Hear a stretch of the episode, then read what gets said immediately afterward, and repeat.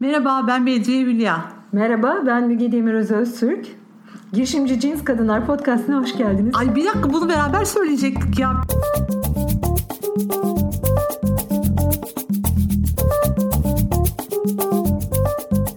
Teknik bir sorun nedeniyle uzun bir ara vermek zorunda kaldığımız podcast serimize devam ediyoruz. Verdiğimiz ara için özür diliyor. Anlayışınıza Türkiye'den çıkacak ilk unicorn'un girişimcilik öyküsünü size ulaştırarak teşekkür ediyoruz. Bakın bu topraklardan girişimcisi kadın olan milyar dolarlık bir teknoloji şirketi çıkar mı? Olmazsa olmaz. Hedeflemek lazım diyen Aytül Erçil'in öyküsüyle başlıyoruz. Yaşasın cins kadınlar. Girişimci Cins Kadınlar Podcast'ına hoş geldiniz. Bugünkü konuğumuz Prof. Aytül Erçil. Hoş geldiniz diyorum tekrar. Gece Hoş geldin burada. Aytül'cüğüm. Hoş bulduk. Nasılsınız? Çok mersi. Süper bir ortam, süper bir enerji. Evet. Şimdi ben e, çok kısaca sizi nasıl davet ettim ondan bir aslında bahsetmek istiyorum. Benim bu podcast'ta hadi yapalım deme sebeplerimden iki kadın da şu an bu masanın etrafında oturuyor. Ben bir proje yarışmasına katılmıştım ve sizi orada dinleyici olarak e, dinlemiştim, dinleme fırsatına yarışmıştım. O kadar güzel şeyler anlatıyordunuz ki e, arkanızdan gelen eğitim seansı için o seans bölündüğünde içimde bir uhde hissettim. Dedim ki yani Aytül Hanım mutlaka daha çok konuşturmamız lazım. Sonra bir şekilde yolum Bedriye Hanım'la kesişti. Onu mentorum olarak bulunca da yani onun anlattığı şeylerin sadece bende kalmasının çok yazık olacağını düşündüm ve dedim ki hadi biz bir podcast çekelim. Bugün konuğumuzu olarak e, sizi ağırlamak, ortam olarak da Bedriye Hanım'ı ağırlamak benim için burada büyük bir mutluluk. Çok teşekkürler. Aytül benim çok sevdiğim arkadaşım. Çok da e, beğendiğim ve takdir ettiğim bir insan. Hem insan olarak hem girişimci olarak. Onun için onunla birlikte bu masada olmak benim için çok keyifli bir şey. Türkiye'den çıkabilecek ilk unicorn konuşacağız belki değil mi? İnşallah. İnşallah. unicorn nedir? Hemen onunla başlayalım. Ben bunu çok söylüyorum. Ee, eşim bana kızıyor bu kadar söylüyorsun diyor. Olmazsa e, ne yapacaksın diyor. Dedim olmazsa olmaz. Hedeflemek lazım önce. Helal. Çok doğru. Unicorn e, milyar dolarlık şirket demek. Bu yolda ilerliyorsunuz. Ne kadar yol kat ettiniz? Vispera ne yapar? Daha çok başındayız. Ee, aslında yani şu an en son değerlememiz 25-30 milyon dolar arasında. Müthiş. Ee, ama işte yani unicorn'a gitmek için daha bayağı uzun bir yolumuz var tabii. Vispera ne yapıyor? Ee, bizim uzmanlık alanımız görüntü işleme, e, makine öğrenmesi, yapay zeka dediğimiz konular. Matrix yani değil mi? Film yani. Yani. Ee, bu teknolojilerin perakende alanına uygulaması konusunda çalışıyoruz. Perakende çeşitli problemler var. Gıda perakendeciliği ağırlıklı olmak üzere. İşte ürünler rafta yoksa satılamıyor. Ee, bu hem üreticiler için sorun. Ee, çünkü müşterilerin dörtte biri aradıkları ürün yoksa başka bir ürün satın alıyor. Hem de mağazalar için sorun. Çünkü müşterilerin üçte biri de başka bir mağazaya gidiyor. Buna out of stock diyorlar. Ve dünyada 1.7 trilyonluk ciro kaybına sebep oluyor bu out of stock. Bir başka problem planogram uyumu dedikleri şey. Planogram, Bunu bir daha tekrar eder misin kelimeyi? Planogram uyumu. Planogram. Evet. Planogram evet. ürünlerin rafta dizilişi demek. Hangi ürün kaçıncı rafta olacak, yanında kim olacak, kim olmayacak. Ee, bunun için firmalar ciddi yatırım yapıyorlar. Programlar satın alıyorlar. İşte e, onun üzerinde çalışıyorlar. E, nasıl bir yerleşim yapayım diye. Ama bu e, binlerce mağaza var. Yani Türkiye'de şu an 350-360 bin mağaza var. Bunların her birinde bu uygulanıyor mu doğru olarak e, bunu tabi bilemiyorlar. Ve bunun doğru uygulanması karda ciddi fark yaratabiliyor. E, o yüzden bunun denetimi lazım. Onun dışında mesela ortam koşullarını denetlemek istiyorlar. Mesela Unilever Algida ile çalışıyoruz. İşte dondurma kabininin yanında şemsiyesi var mı, çöp tenekesi var mı, işte promosyon malzemesi var mı? Bunların kontrolünü istiyorlar. İşte raf paylarını üreticiler bilmek istiyor. Hangi mağazada benim hangi ürünüm ne kadar raf payına sahip gibi. Bunlar şu an manuel yapılıyor. Ya kendi saha elemanları işte ayda 5 bin 10 bin mağaza dolaşıp bu kontrolleri yapıyor. Ya da işte Ipsos Nisan gibi firmalara bu işi outsource edip e, audit yaptırıyorlar. Bu çok e, vakit alan bir iş.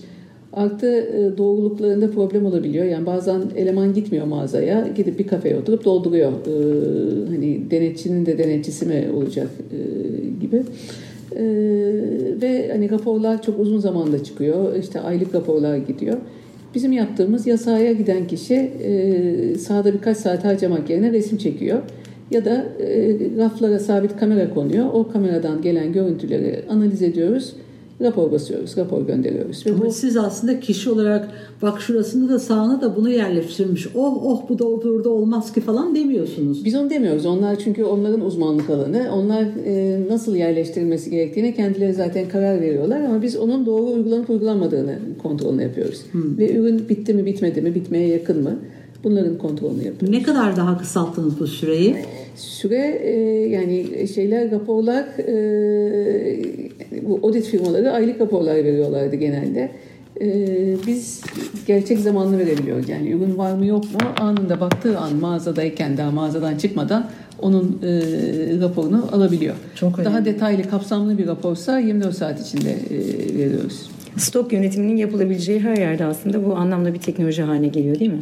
Yani e, insan gözünün görebildiği, ayırt edebildiği ürünlerde yani bazen t- aslında insanın zor ayırt ettiği ürünleri de tanıyabiliyoruz. Bazen mesela atıyorum e, portakal şey şeftali ile kayısı mesela birbirlerine çok benziyor şişelerine baktığınız zaman.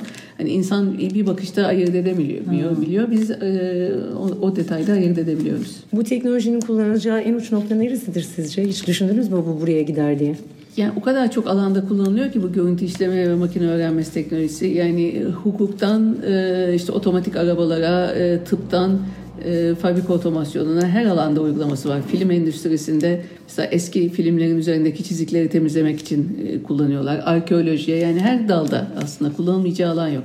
Yani nasıl biz gördüğümüz hani insan gözünün yaptığı her alanda bu tür görüntü işleme teknolojileri kullanılabiliyor. İnsan gözünü otomatize ediyorsunuz aslında gibi bir şey mi bu? Yani insan gözünün gördüğü görüntüyü işleme tarafını biz otomatize ediyoruz. Yani beynin fonksiyonunu yapıyoruz. Yani Evet. Bizde gözümüz görüyor, e, ona karşılık kamera e, diye düşünün. Sonra o bilgi beyne gidiyor, beyin o bilgiyi işliyor. Evet. Biz de beynin yaptığı görevi yapıyoruz aslında. Vay vay vay vay vay. Niye? Yani nereden aklına geldi? Ben şimdi kalkayım bir gün böyle bir şey yapayım. Nasıl geliniyor bu noktaya? Hele sen akademisyensin bir de üstelik. Yani e, hani görüntü işleme konusu benim hep ilgimi çeken bir konuydu. Ben elektrik mühendisliği okudum. Matematik e, çift anadal yaptım. Daha sonra ilgimi çekti. E, Kendi kendime aslında e, yani dersini almadım. E, o zamanlar görüntü işleme dersi e, yoktu. E, ama pattern recognition dersi almıştım yani makine öğrenmesi konusunda.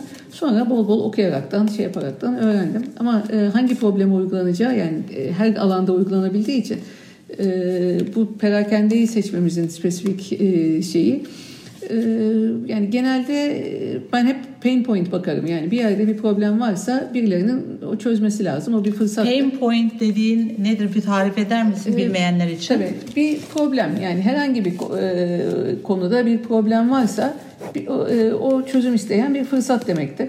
E, yani bu problemler karşısında sızlanıp dertlenmek yerine buna nasıl çözüm buluruz, buluruz diye e, Buradaki bakarım. problem neydi? Buradaki problem bu üreticilerin ve e, perakendecilerin ciro kaybı yani bu out of stock'tan dolayı. İşte bu Aslında planogramların problem galiba out of stock olması. Evet, out of stock olması, işte planogramların doğru uygulanmaması e, gibi e, bu tür e, şeylerdi. E, buna nasıl bir çözüm üretebiliriz diye. Çünkü insan gözüyle bakılan yani bu iş şu an manuel yapılan bir iş. Manuel yapılan bir şeyi e, daha sağlıklı, daha hızlı bir şekilde otomatikleştirebilir miyiz diye düşündük. Peki sen niye bu işi yapmak istedin? Yani nasıl oldu? Nasıl geldin bu noktaya? Almak Ki ben istediğiniz işi- makarnayı mı bulamadınız yani? Ne? Markete mesela gidince yani. Evet, mi? makarnayı mı bulamadım? En sevdiğiniz çayı mı bulamadınız yani? Yani öyle o? aslında benim yani e, birkaç tane böyle e, mutlaka hani markete gittiğimde aldığım ürünler vardı ve onları göremezsem e, yani o benim için başarısız bir e, alışveriş. Bize hangi ürünler bunlar söylesene ya merak ettim. Sen ne alıyorsan biz de alalım. Yok mesela oradan bir hocam. e, probiyotik yoğurt var mesela benim sevdiğim bir marka var. O markayı bazen bulamıyorum. E, veyahut da işte e, patlamış mısırın bir şeyi var. Onun yine bulamıyorsam ben e, o mağazayı te- e, terk ediyorum. Başka bir yerden bulacağım yerden alıyorum yani. Böyle herkesin öyle takıntılı olduğu birkaç marka ürün vardır. İşte bende de var öyle birkaç şey. Peki bu e, işi kurmaya nasıl karar verdin? Onu anlatsana bize. Ee, şimdi benim daha önceden başka bir işim vardı. O ne, ne, ne Ee, yapıyordu? O Bistek AŞ diye bir şirketti ve e, o da yine görüntü işleme teknolojisi ama kalite kontrol otomasyonu, üretim otomasyonuydu. O zamanlar aslında benim hiç kafamda girişimcilik diye bir şey yoktu. Ee, yani üniversitede öğretim üyesiydim. E, fakat bir e, Avrupa topluluğu projesi vardı. Ona girmek için sadece üniversite tek başına giremiyordu. İlle bir şirket de olması gerekiyordu. O zaman e, şimdi TEDEP olan, o zaman TİDEP olan e, TİDEP'in kurucusu Cemil Arıkan e, teşvik oldu. Dedi ille bir şirket kurun dedi. İki mezun öğrencimizle bir şirket kurduk. E, o şirket çok fazla iş yapmadı o zamanlar. E, çünkü hem ben de bir girişimcilik şeyi yoktu. Yani üniversitede öğretim üyesiydim. Bu bir konflikt gibi geliyordu bana. Hmm. şirkete fazla vakit ayırmıyordum. Hem de Türkiye'de bu nosyonlar fazla yoktu. Yani e, üniversitelerden çıkan bir teknolojinin hayata geçebileceği veya Türkiye'den teknolojik bir ürün çıkacağına dair güven yoktu. Genelde fiyatımızı alıp yurt dışına pazarlar kullanıyorlardı. Ee, sonra ben Sabancı Üniversitesi'ne geçtiğimde Sabancı bu konulara çok sıcak bakıyor. Hmm. Çok girişimci bir üniversite. Sabancı da ortak olmak istedi. Biz Vistek Limited'i kapatıp Vistek AŞ kurduk ve artık hani üniversitenin de ortak olduğu bir şirket olduğu için ben de daha fazla vakit vermeye hmm. başladım. O şirket e, büyüdü. Sonra Almanlar geldi. Ee, bizim konumuzda Avrupa'da bir numara, dünyada üçüncü olan bir şirket. Size ortak olmak istiyorum diye geldi. Nasıl bulmuşlar sizi? Ee, yani internetten herhalde e, bir bir şey vardır. European Machine Vision Association diye bir organizasyon var bu görüntü Aha. işleme konusunda. Orada bir toplantıda o şirketin CEO'suyla tanışmıştım. Ee, network işte, yaptın yani. Görünürlük yani network ha? aslında evet yani evet. sonra bizi araştırmışlar e, ve ortak olalım diye geldiler.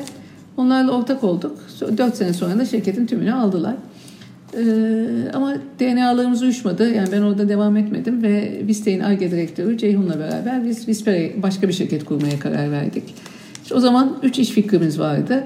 Bu Endeavor'ın EMBA programı kapsamında üç grup getirdik. Bu her biri işte bu üç iş fikrinin pazar araştırmasını yaptılar, iş planını çıkarttılar ve işlerinden e, şu anki yaptığımız perakende alanındaki problemi seçtik. Bu çok Diğer maliyetli bir iş. Pardon, ay özür dilerim. Ben özür dilerim. Çok maliyetli bir iş miydi bu Endeavor'dan dediğiniz? Yok değil. Amerika'dan geldiler Amerika'dan geldiler. E, sadece yol masraflarını ve burada kalma, konaklama masraflarını karşılaştık, e, karşıladık. Yani maaş falan ödemiyorduk. Türkiye'de aslında girişimciliği destekleyen işte Sabancı gibi, Özyeğin gibi üniversitelerden Tabii. aslında böyle ekipler çıkıp Kesinlikle. onlara saha tecrübesi girişimcilere de pazarlama planı yapma gibi bilgileri böyle evlendirmek çok güzel evet, olur aslında. Bizim mesela e, yani ben de ortağımda hep teknik okuduk ve hiç bu tür e, işte pazar araştırması vesaire konularında deneyimimiz, bilgimiz yoktu.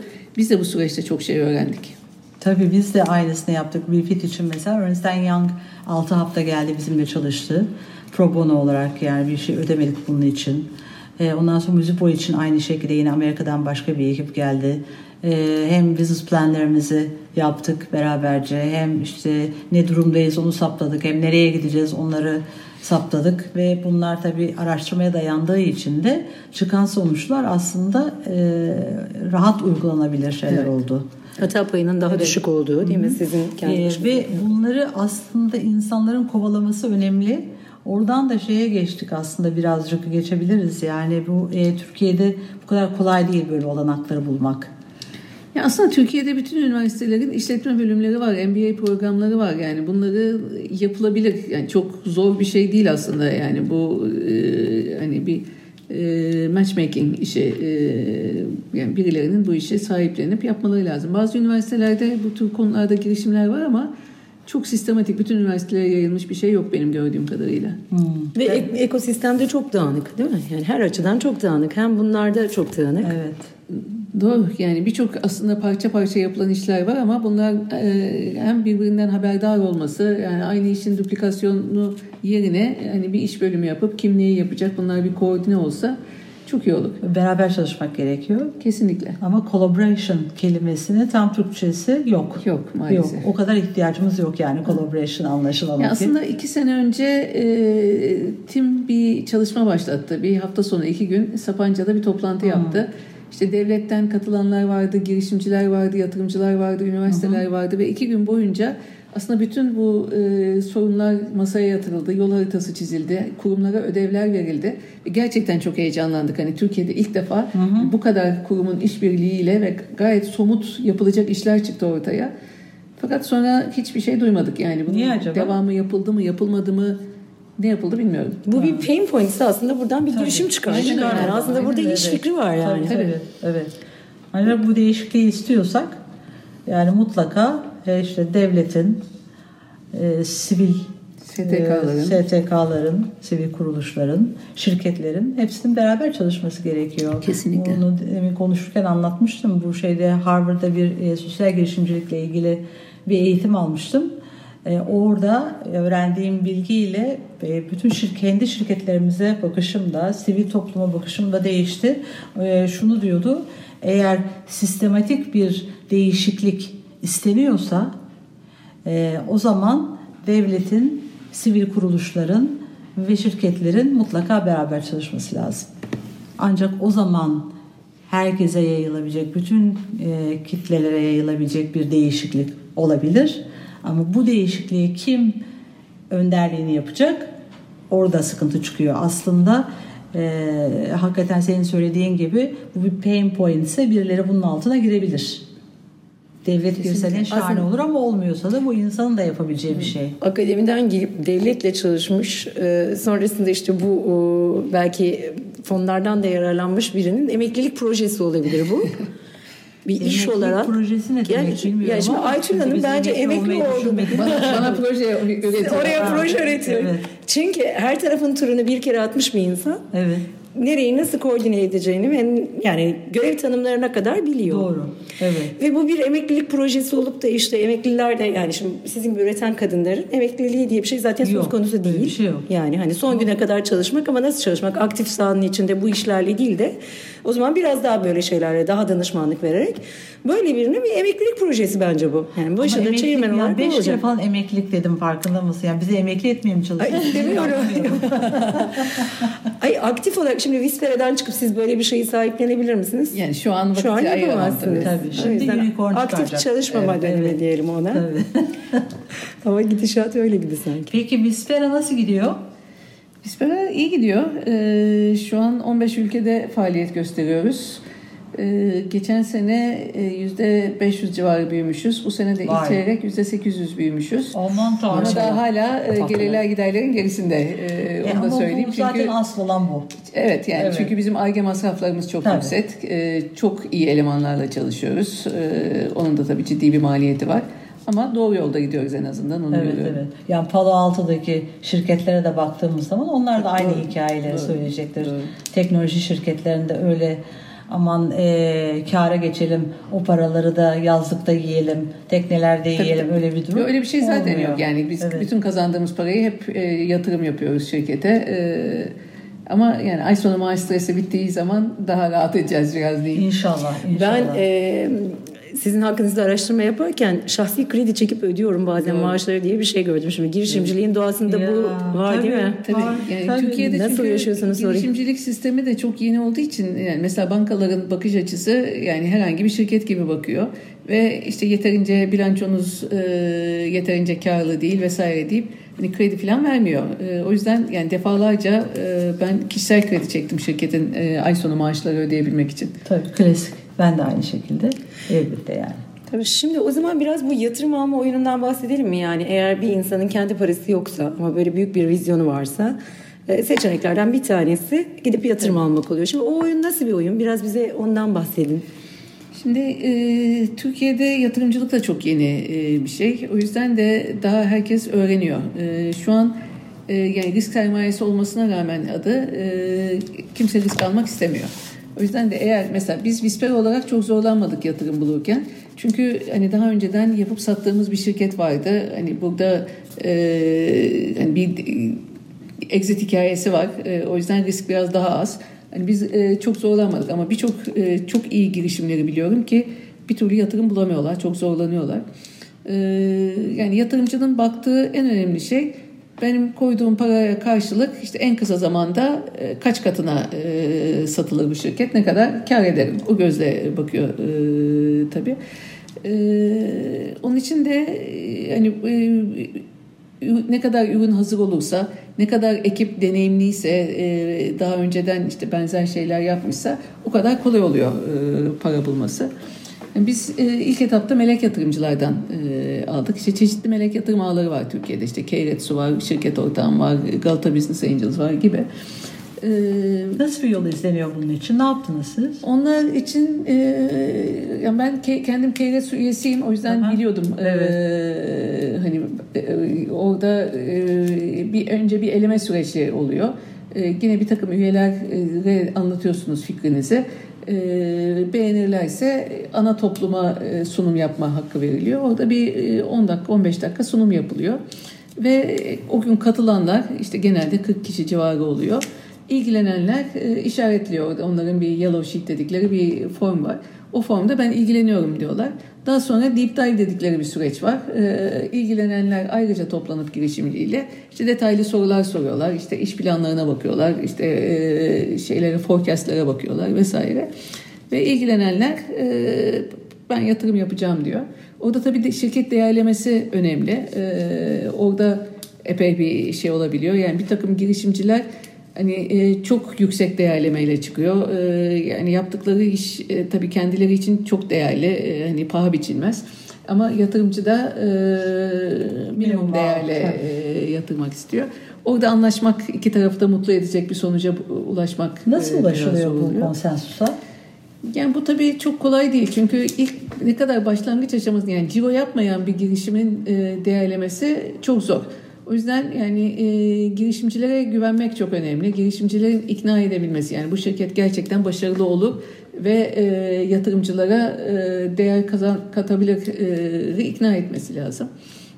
Nasıl ikna oluyor bu yatırımcılar? Ee, Neye bakıyorlar? e, Birkaç şeye bakılıyor. Bir, e, iş fikriniz ne kadar e, kopyalanabilir? Yani başkası kolaylıkla gelip aynı şeyi yapabiliyorsa bu riski arttırıyor. E, ama hepsinden önemlisi ekip. Ekip gerçekten bu e, fikri alıp yani tuttuğunu koparacak bir şekilde hayata geçirebilecek mi? Yani ben bir yabancı yatırımcı ile konuşmuştum. Demişti ki beş şeye bakıyoruz biz yatırımda dedi. Birinci şu şu şu nedenlerden dolayı ekip. ikinci bu bu nedenlerden dolayı ekip. Üçüncü şu şu nedenden dolayı ekip. Dördüncü e, fikir ve pazar beşinci Evet. dedi. Yani pazar tabii önemli, e, fikir tabii önemli ama hepsinden önemlisi ekip. Evet. Çünkü e, aynı iş fikrini bir ekip çok başarıya götürebilir, başka bir ekip e, başaramayabilir. Onun için en önemli şey bakılan ekip. Evet. O ekibin e, daha önceki deneyimleri, e, bilgi birikimi e, ve de e, arkasında durup sonuna kadar götürebileceği.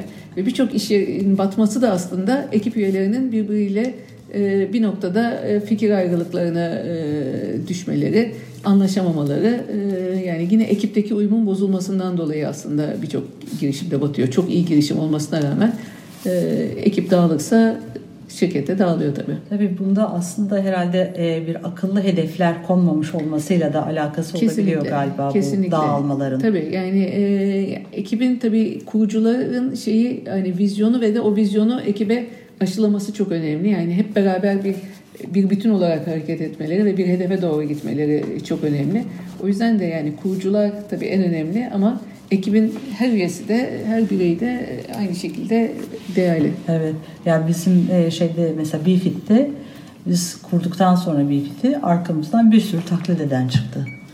Ama baktığında şimdi piyasada isimlerini pek duyamazsın. E, kimisi tamamen çekildi, kimisi azalarak yok olma yolunda. E, bunun sebebi bunu bir one man show zannedip tek başlarına ekipsiz olarak bunları götürebileceklerini zannetmeleri. Halbuki e, işin tanımına uygun bir organizasyon şemasının ve kişilerin yapacakları şeylerin çok belirgin olması Kesinlikle. gerekiyor. Yoksa tek başına olabilecek olsaydı işler o zaman etraf girişimciden geçilmez olurdu. Yani girişimlerin yüzde onu falan başarılı oluyor Evet. aslında. Yani e, hani birçok kimse şu an girişimcilik e, çok popüler ve birçok kimse bunu yapmak istiyor. Ve de hatta daha mezun olmadan veya mezun olur olmaz yapmak istiyorlar. Ama şey istatistiklere baktığınızda en başarılı girişimler 40'ından sonra hatta 50'sinden Tabii. sonra kurulan girişimler. Evet. Hani ciddi bir iş deneyimi e, çok fark ettiriyor. Evet, evet tabii e, bir işte çalışmadan kendi işini kurmaya kalkıyor mesela insanlar. Halbuki insanın önce bir çalıştığı yerde girişimci gibi çalışıp Evet. kendi kendine ispat Yani etmesi önemli kararlar bir nasıl şey. veriliyor? Bir firma satın alma kararlarını nasıl yapıyor? Mekanizmalar şirketlerde nasıl dönüyor? Onlarla hele B2B bir iş yapıyorsanız mutlaka firmalardaki çalışma düzenini bilmeniz lazım. Evet. Müşteriniz oluyor zaten değil mi? Evet. Şimdi e, dediniz ki Almanlarla ortaklık yaptık. Şimdi Almanlardan ne öğrendiğinizi ben çok merak ettim. Almanlardan öğrendiğiniz şeyler nelerdi? Çok e, bizim için önemli olabilecek bilgiler var galiba orada. Bir de bir şey daha ekleyeceğim. Ona çok güzel sordun. Ee, o deneyimden Almanlardan öğrenmenin yanı sıra o deneyimden neler öğrendin? Çünkü aslında e, arada gönül kırgınlıkları falan da oldu.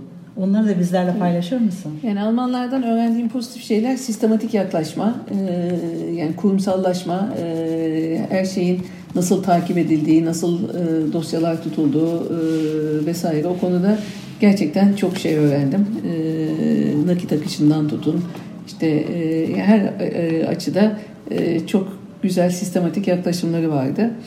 Ee, onlardan yapılmaması gerektiğini e, öğrendiğim şeyler de var o deneyim dediğin taraflar. İnsana e, önem vermek yani orada e, en azından tabii farklı kültürlerde bu farklı olabilir ama e, Türkiye'ye uyuşmadı e, onların e, çalışma tarzı. Yani, Ne demek bu? Biraz anlatıp yani anlatabilir mesela e, yani benim önerdiğim bir maaş zamları vardı. E, orada hani e, 50 liralık bir zammı e, lüzumsuz farklı dediler ama e, alet edevata çok fazla yatırım yaptılar. İşte bir sürü yazıcılar, e, bilgisayarlar aldılar ama insanlar mutsuzdu. Yani insanların mutluluğuna o kadar önem vermediler. E, o yüzden e, yani sadece alet edevat almakla e, yani insanlara değer verilmiyor. E, yani onların dertlerinin, problemlerinin dinlenmesi ve de gerçekten değer verildiğini hissetmesi. Mesela bizim Vispera'daki aslında pozitif yaptığımız en önemli şey gerçekten bir aile ortamı e, yarattık. Ve herkes bir, birlikte e, aktiviteler de yapıyoruz, birlikte eğleniyoruz, birlikte üzülüyoruz ve e, ona çok önem veriyoruz. Yani eleman alırken ben genelde işe göre e, kişi değil, kişiye göre iş e, felsefesine inanıyorum. Doğru kişi ise o kişi o işi öğreniyor. Ama e, yanlış kişi ise e, uyumu da bozuyor. O yüzden yani kişiliklere çok önem veriyoruz biz işi alırken. E, yani Almanlardan bir öğrendiğim de oydu. Ona önem vermediğin zaman e, problemler çıkıyor. O insanlar mutsuz olduğu zaman da e, çok verimli olmayabiliyor. Hmm. Şimdi onlar önce yatırımcıydılar. Evet. E, yatırımcı olarak değerlendirdiğinde pozitif ve negatif neler yaşadı? Nelere dikkat etmeli insanlar? Ee, Çünkü beklemediği şeylerle karşılaşıyor doğru. bu yolda. Yani ben tabii çok deneyimsizdim. Onlar çok deneyimliydi. Hep şirket satın ala ala büyümüşler. O yüzden mesela şu an o gün imzaladığım sözleşmeye bakıyorum. Bugünkü kafamla asla imzalamazdım Hı. o sözleşmeyi. Mesela ne örnek verebilir evet, misin? Ee, mesela orada zaten 4 sene sonra şirketin tümünü alma opsiyonları vardı. Ama şirketin finans direktörü, satış direktörünü onlar sapta, saptayacaklardı. Ve e, yani orada hani kendi kontrolünde olmayan bir ortamda hani şirketin değerini büyütmeye çalışıyorsun. Bunun iyi çalışmadığını e, gördüm. E, o yüzden yani bunları e, hani bugün dediğim gibi en azından o tür maddeleri kesinlikle e, kabul etmezdim. Hmm. Peki şey ortak olurken o zaman dikkat edilmesi gereken daha doğrusu yatırım alırken dikkat edilmesi gereken neler var? Çok iyi bir avukat olması çok çok çok önemli. Gerçekten e, iyi bir avukatlık bürosuyla bu işleri yapmış. Bu işleri yapmış. Bu konularda deneyimli e, bir avukatlık bürosuyla çalışmak bence olmazsa olmaz. Yani e, orada biraz tabii yumurta mı tavuktan tavuk mu yumurtadan olayı çıkıyor. Hani e, girişimci başlangıç aşamasında e, mali olarak altından kalkamam e, diyorsunuz ama daha sonra çok daha pahalıya mal oluyor. O yüzden yani avukat gerçekten en önemli e, şey. Başka? Ee, onun dışında tabii birçok kişiyle konuşup hani deneyimlerden yararlanmak, mentörlük bence çok önemli. Ee, yani ben elimden geldiği kadar hani insanlara bu deneyimlerimi paylaşmaya çalışıyorum. Bana sorulan sorulara cevap veriyorum. Ee, hani bu tür yine mekanizmaların oluşturulması lazım. Ee, işte bu STK'ların vesaire bu konuda destek vermesi. Yani mentörlük yapan birçok organizasyon var ama yani bunların da yine seçici olmak lazım. Ee, yani gerçekten bu işi hani deneyim kazanmış e, kişilerle konuşmakta yarar var. Ya mentorluk yapan kişinin kendisinin bu süreçlerden geçmiş olması evet. çok önemli bir şey. Evet. Evet. Kesinlikle. Evet. Peki sen e, bugün bak e, bu iş tekrar gelse diyelim ki tekrar böyle aynı insanlar yatırımcı olarak gelse ne yaparsın? Ee, bir kere çok e, e, şu anki çalıştığım hukuk bürosuyla çalışırım ve o sözleşmenin tek taraflı olmamasına çalışırım. Yani benim o zaman imzaladığım sözleşme tamamen tek taraflı e, imiş. E, yani onun tek taraflı olmaması çok önemli. E, işte o yatırdıkları para karşılığında ne yapacaklarının çok daha somut olması ha. lazım. Evet. Yani bu hani smart money dediğimiz yani sadece para değil aslında şirketi büyütecek adımların atılması önemli. E, bunların da en baştan garantiye alınması lazım. Sadece paydaş olsunlar yani. Aynen öyle. Değil mi? Aynen öyle. Hmm, onlar da kuvvetli taraflarını getirsinler yani işin içine. Evet. Evet. Peki. Peki. Ee, Söyle. Ben buradan e, şeyi sormak istiyorum. Şimdi siz girişimcisiniz. Girişimci kadınlar biraz cins misin kızım sorusuyla büyürken çok karşılaştınız mı yani? Cins misiniz siz? Ne biçim yatırımlar yapıyorsunuz? ne biçim şeyler yazıyorsunuz? Yani bence girişimcilerin hepsinde bir cinslik vardır mutlaka. Ee, yani çünkü bazen hakikaten akıl işi değil diye düşünüyorum. Yani kendi e, kişisel kredi çekip kendi ailenizi e, atarak e, devamlı şirkete parayı gömmek hele de bir şirketi sattıktan sonra elinize bir para geçmiş hani gidip Bodrum'da e, ev alıp tatil yapmak yerine e, evet. onu sonuna kadar şirkete harcamak çok akıl kârı olmasa gerek. e, o yüzden herhalde cinsizdir diyeyim. Neler vardı peki böyle büyürken hani ben şuralarda belliydi aslında bir şeyler yapacağım dediğiniz işte haksızlığa kabullenmemek belki risk almak, böyle bir büyük e, hamleye doğru gitmek. Kendinizi gördüğünüz öyle noktalar var mı? İlkokul, ortaokul, lise, üniversite? Ee, var. Benim aslında ilk yani haksızlığa hiçbir zaman dayanamam zaten. Hep e, o şeyim olmuştur. İlk e, hikayem e, ben ilkokula dört buçuk yaşında başlamışım. İşte kendi kendime okuma yazmayı öğrenmişim. E, ablama bakarak herhalde. Ve biraz da yaramazmışım. Beni e, misafir olarak okula götürmüşler. Yani müdürle konuşmuş annem. E, işte misafir olarak gelebilirim demiş. O da tamam demiş. Öğretmen beni başka bir okuldan transfer zannediyormuş. Çünkü dönemin ortasında gitmişim. Ve dönem sonu gelip de öğrenince ben öğrenci değilim. Demiş yani o benim en iyi öğrencim. Beni apar topar kayıt etmişler. Öğretmen annemlere demiş ki yani hem herkesten küçük hem de geç geldi. Bütün notlarını beş vermem doğru olmaz. Hangi e, dersine e, 4 vereyim demiş. Annem de siz bilirsiniz demiş. Ve öğretmen matematiğime dört vermiş. Matematik benim bütün ömrüm boyunca en iyi dersim olmuştur. Ve matematikten dört yani ya haksızlık. Yani resimden sıfır verse, hayat bilgisinden sıfır verse hiç umurumda olmaz ama bak, matematikten... Bak, sıfır almak istediklerine bak. Resim, hayat bilgisi. Yani ama o zaman için, o zaman için yani onlar benim için e, şey değildi yani resim yapamazdım. Hani resimden beşi hak etmiyordum. E, dört verebilirdi rahat rahat ama e, matematikten beş almam gerekiyordu ve gittim o zaman yani dört buçuk beş yaşında bir çocuk olarak öğretmene öğretmenim dedim bir hata yaptığınızı düşünüyorum. Benim matematikten sınav yapar mısınız? Şaşırdı. E, sınav yaptı. Şeyi hatırlamıyorum. Notumu değiştirdim mi değiştirmedim hatırlamıyorum yani. Ama önemli olan ben oradaki bir haksızlığa itiraz ettim.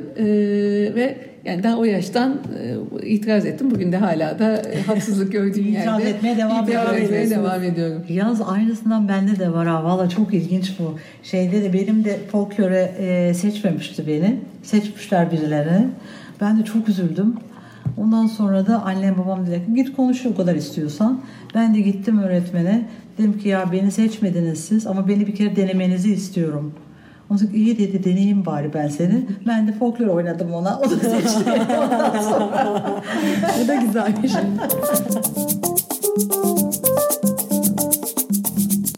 Sohbete burada ara veriyoruz. Sonraki bölümde sakin güçlü bir kadın liderin girişimcilik öyküsüyle kaldığımız yerden devam edeceğiz. Robert Kolej'de 125 kişinin gördüğü ancak sadece Aytül Erçin'in merak ettiği şey neydi acaba? Ve bu onu nasıl Türkiye'den çıkacak ilk unicorn yapacaktı? Bunların hepsini konuşuyor olacağız. Ha bu arada haftaya kadar bize ulaşmak isterseniz girişimcicinskadınlar.com blog adresimiz ve Instagram'da da girişimci hesabındayız. Hoşçakalın.